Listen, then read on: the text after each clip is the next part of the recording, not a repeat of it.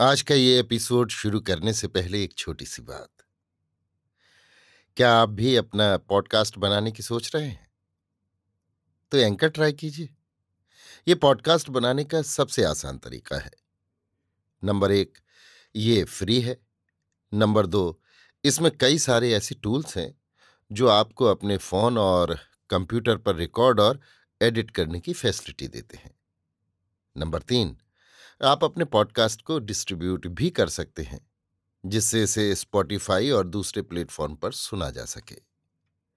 तो डाउनलोड कीजिए free anchor app या विज़िट कीजिए एंकर डॉट एफ़ पर अपना पॉडकास्ट स्टार्ट करने के लिए।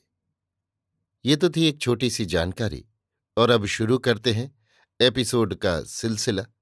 तो आज के एपिसोड में लीजिए सुनिए किशोरीलाल गोस्वामी के लिखे उपन्यास। खूनी औरत का साथ खून का छब्बीसवां परिच्छेद।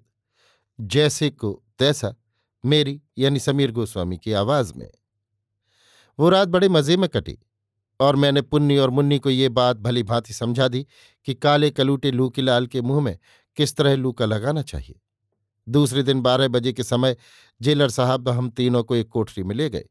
वहाँ एक अलमारी की आड़ में मैं छिपकर खड़ी हो गई और पुन्नी मुन्नी ज़मीन में बैठ गई। तब जेलर साहब ने लूकीलाल को बुलाकर उससे कहा, सिर्फ़ पंद्रह मिनट का समय आपको दिया जाता है।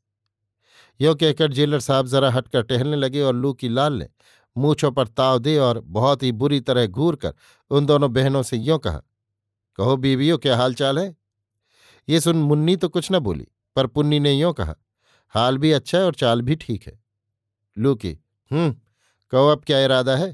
पहली अप्रैल को तुम दोनों छूट जाओगी। बोलो, अब तो मेरे दिली ख्वाहिश तुम दोनों पूरी करोगी ना? पुन्नी ने कहा, भला ये तो बताओ कि तुमने मेरी कोठरी में घुसकर अपनी चांदी की डिब्बी क्यों रख दी थी? लूकी, ओहो, इस बात को तो तुम अब तक न समझी।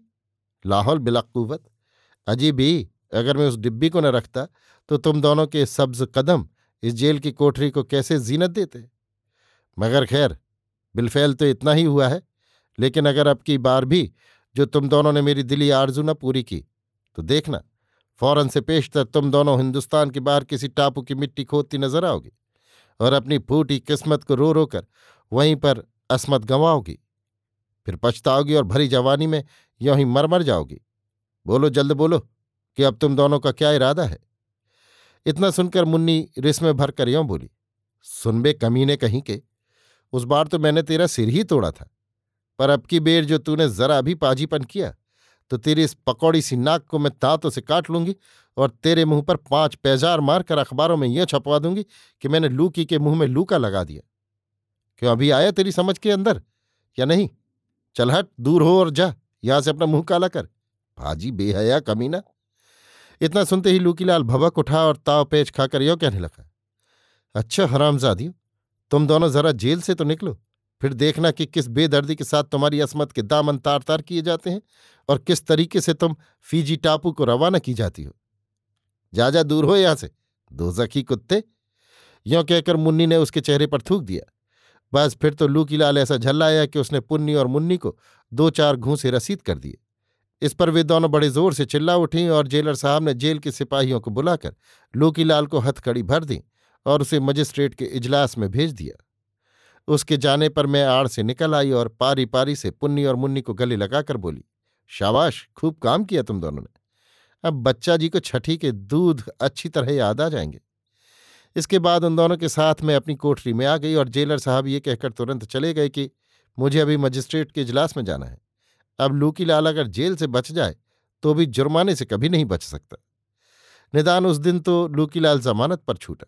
दूसरे दिन पुन्नी और मुन्नी का जंट साहब के रूबरू इजहार हुआ, जिसमें उन दोनों ने लूकीलाल की सारी शैतानी का हाल कह सुनाया।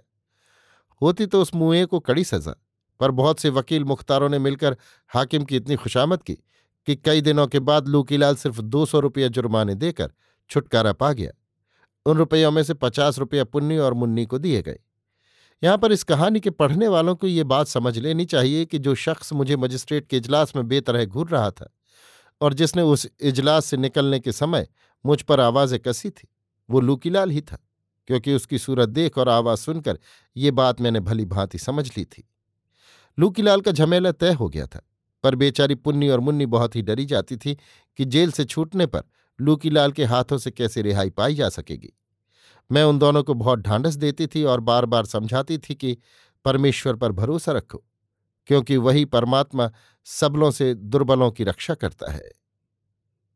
अभी आप सुन रहे थे किशोरीलाल गोस्वामी के लिखे उपन्यास, खूनी औरत का साथ खून का छब्बीसवां परिच्छेद, जैसे को तैसा मेरी यानी समीर गोस्वामी की आवाज़ में।